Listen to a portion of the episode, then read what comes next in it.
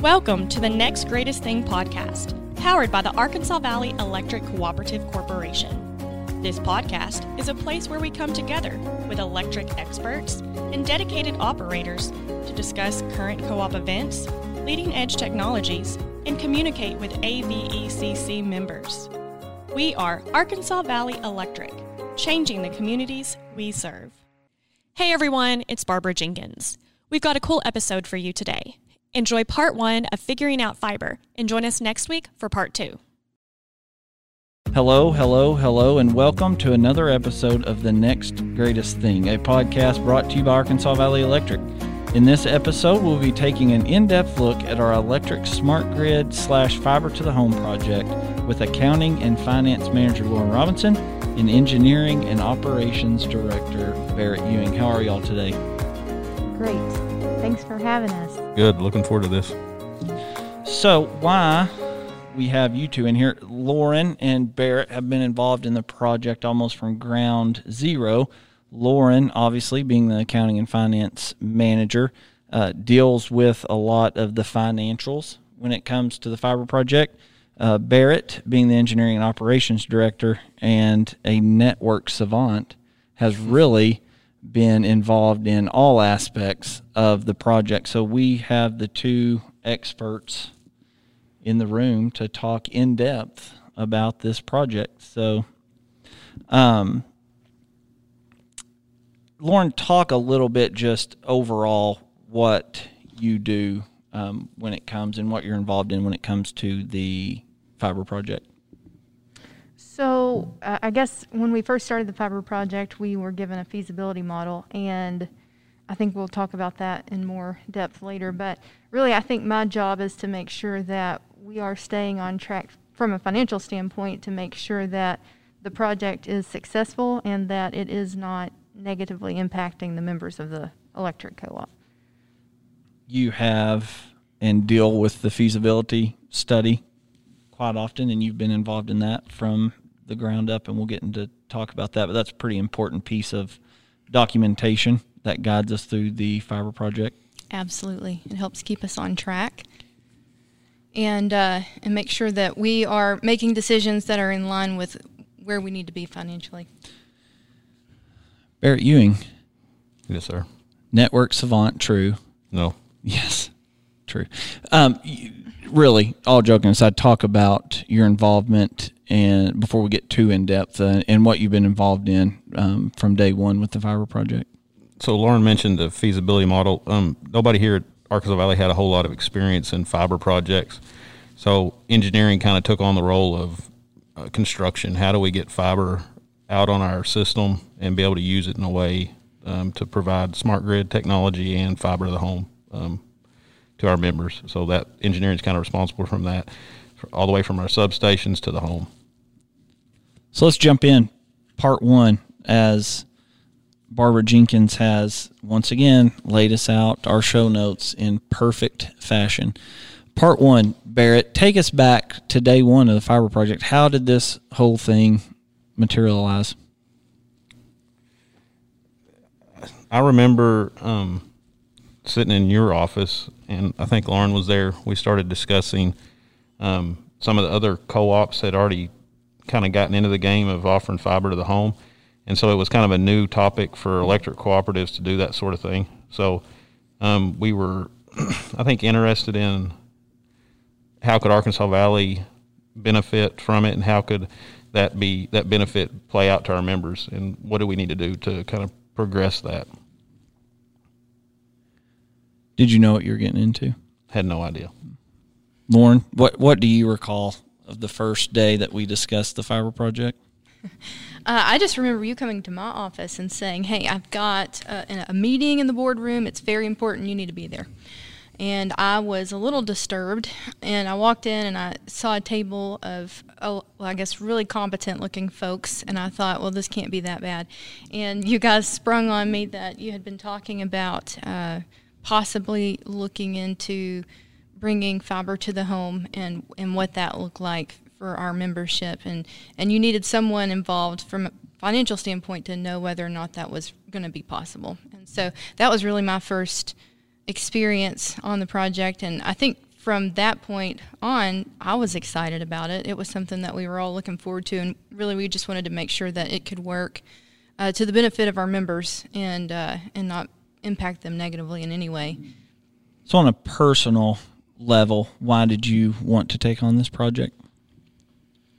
Uh, well, I am one who loves a challenge. So I thought really the fiber project was exciting. But on a deeper level, I think that uh, we probably all grew up in rural areas and uh, you see things that you don't have access to growing up. And so, uh, being from Bearden, Arkansas, just a small town in South Arkansas, I know that we, did, we didn't have access to high speed internet or a lot of other things that you might find yourselves with access to in a city.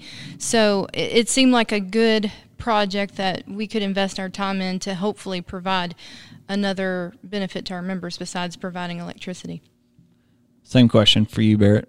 Per, on a personal level, why did you feel like this was an important thing to do?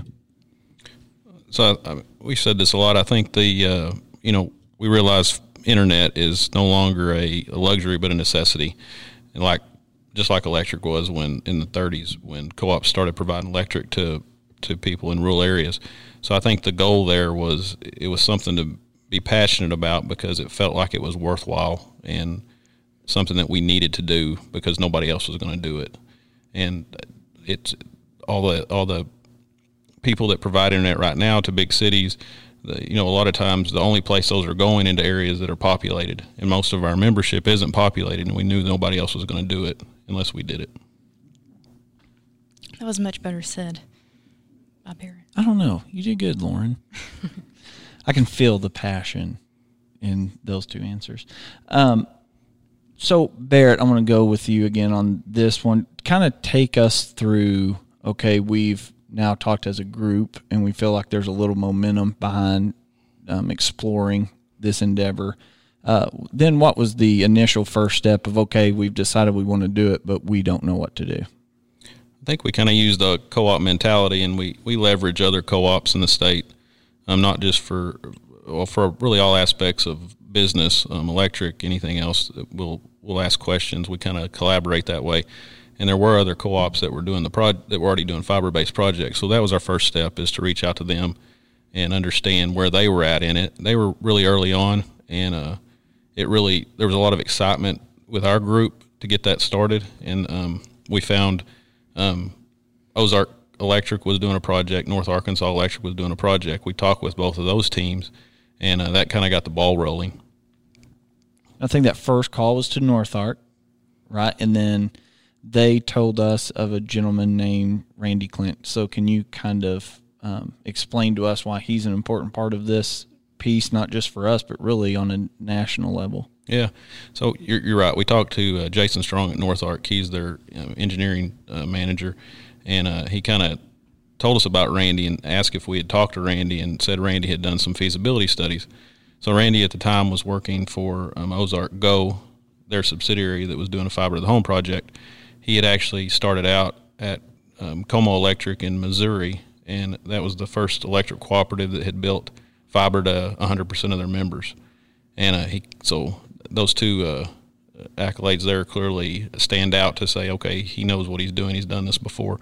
So we reached out to him, and at the time he was offering to do a feasibility study, which he would come in. We'd provide him with a lot of system information about Arkansas Valley, and he could run a study to say, okay, is this project going to be feasible? What would it take? How many people would you need to sign up? Um, what's that look like? How many you know miles of line of fiber are you're going to have to build. What are some of the costs for some of that? And that was really the first um, piece of information that we got that says, okay, this is doable.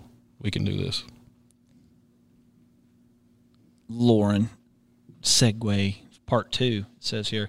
Let's talk, and I think both of you will be able to talk about this at great length. Um, the feasibility study and how important that was to us on a financial level and how important those results how those results needed to look for us to be able to continue to start the project and how well Randy's group at Conexon put that together.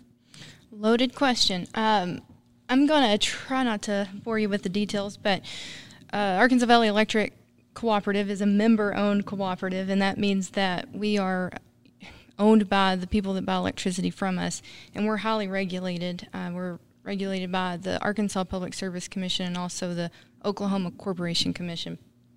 So, for us to take on a project like this or to even consider creating a subsidiary to provide an alternative service, we really needed to prove that the company could be, I guess, self sufficient and not cause uh, an economic burden on our electric ratepayers. So, that's why the feasibility model was so important. I think that if it was um, guided by passion alone, all of us would have, you know, wanted to start the project from day one. But we do know that we are governed by our members and that our decisions have to be in the best interest of our members. And that's why we wanted to do our due diligence and make sure that the project ex- itself was going to be financially beneficial to them. Was sorry. Uh, answering part two of your question, as far as um, Conexon's uh, putting it together, how well they put it together, uh, I think we had to rely on their expertise a lot at the very beginning, right? Uh, we all have several years of experience in the electric utility industry, but no experience in the fiber industry. So it was it was critical that we rely on their expertise and and they had done these projects before with a lot of other co-ops. So they really gave us a step by step guideline on how to get the organization started and and what steps we needed to take to make sure that Wave was going to be successful from day one. So was it hard for a financial mind to put a lot of trust into Randy's group? At what point did you say like, yeah, these folks know what they're doing and we're ready to sign on for this thing? I, I think that a financial mind probably always looks at something with a little bit of skepticism, right? I think you have to have to look at it and try to pick it apart every way that you can. But I think when we did our research, it felt like it was a very conservative model, and that you know take rates that were used were conservative. They were something that we should be able to attain, and that approaching the feasibility model with that level of conservatism, it, gave us a I, I think it gave us what we needed to feel comfortable with moving forward with it. Um, yeah, they're a, a, great group. They have a lot of experience, and I think their numbers show that. So I think Barret Lauren did a great job of financially talking about um, how important the feasibility study was, but it's much more than just a financial document. Can you talk about, from an engineering operations networking side of things, how important that uh, document is to this project? Yeah, and the, originally the feasibility model was really heavy on the financial side. Um, there's stuff in there to talk about um, technically what you might need and parts you might need. And as an engineering group, we feel like we're technical minded and we can we understand electric, but um, there was a lot of uh, unknown, and they gave us the confidence that they had the experience and that we could go to them to ask questions when we needed to to be able to be successful to, to build a fiber network. So I think outside of the feasibility model, you know, they've been there every step of the way for every question we have. And then as we, you know, as we get further and further along, we gain that confidence that we need to be able to, to feel like we're learning and feel like we're capable of building a network that is going to be successful and be able to support it long term. Um, but really, is just a resource, having them as a resource to go to to ask those questions. So we've talked about Randy. Another part of that team was Jonathan Chambers and how much experience he had at a national level. Barret, do you want to speak a little bit about Jonathan and um, why it was important for him to be in the room um, at the very start of this project? Yeah, I don't know if I can do it justice, but so um, Jonathan Chambers and Randy um, were partners with Conexon. They formed Conexon. He came from the FCC, so he had a lot of experience um, trying to help fund um, fiber projects, or not fiber projects, but broadband pro- projects through the FCC um, for many, many years. So he had come from a unique perspective, and um, he really talked up the fact that Randy had a model here like nothing he'd ever seen um, to be able to build a fiber to the home project most the, the, most efficient way, and that was through electric cooperatives. And so um, they're very passionate about doing fiber to the home projects through electric cooperatives, and having him in the room as a resource um, then moving forward for any kind of funding that might come up in the future. I mean, all those pieces. He gave us the confidence that he would have the expertise to guide us through all those pieces and that experience in the past. So I think we probably could discuss this later on in the podcast, but I want to do it now. So we get asked a lot um, why we started in our most um, densely populated areas, and you know we our answer a lot of the most of the time is listen, you know we had a feasibility study done, and in order for us to get this to all of our members in the quickest amount of time, we started there. Um, can you explain, maybe Lauren, is why financially was it a smart idea and beneficial for all of our members for us to start in those more densely populated areas and ones that um, we know have other options for internet? So, the way I like to look at it is really thinking about the cost it takes to get the service to a member. And in the initial phases of the project, uh, the cost per passing, which is the cost it takes to get service to one location, is is very low, and it's because it's in a dense area, which means it's heavily populated. As you go throughout the phases of the project, that cost, I think, it nearly tripled, and so, in order for us to get a revenue stream coming in, we needed to start in those densely populated areas where the cost per passing was low, and we picked up, you know, several new customers that were able to start generating a revenue flow so that we had the financial, I guess, backbone to be able to support those more expensive passings later on in the project. So, Barret, can you talk about um, on a networking and an engineering side why it was smart to strategically um, start in those areas because of the fiber backbone connection and then because of the amount of substations that we have um, in those in that first phase area. So I think it was smart, but it was also challenging because of the amount of work. The workload was pretty high because you had so many passings and so many substations. So the way we do this, we have we have equipment at every one of our electric substations to be able to provide internet to the home, and the more of those um, generates a lot more um, infrastructure and equipment and and install time, all those pieces. But I think the biggest key was we have to have some connection to the outside world. So we don't have a Arkansas Valley didn't have an internet connection to Dallas or to Kansas City to St. Louis, and we needed we needed a um, another provider to be able to carry us to the outside world to get to that content. And really, so as we started the project, we started looking at where in our where in our territory are those kind of connections, and they're usually in densely populated areas. And so that kind of drove a lot of that decision too. We hope you enjoyed part one of Figuring Out Fiber.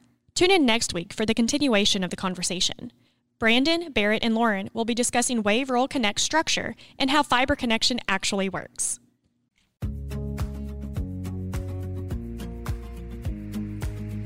Thank you for listening to The Next Greatest Thing, powered by the Arkansas Valley Electric Cooperative Corporation. Make sure to like us on Facebook and follow us on Instagram and Twitter at MyEnergyAVECC. Visit our website at www.avecc.com. We hope to see you down the line.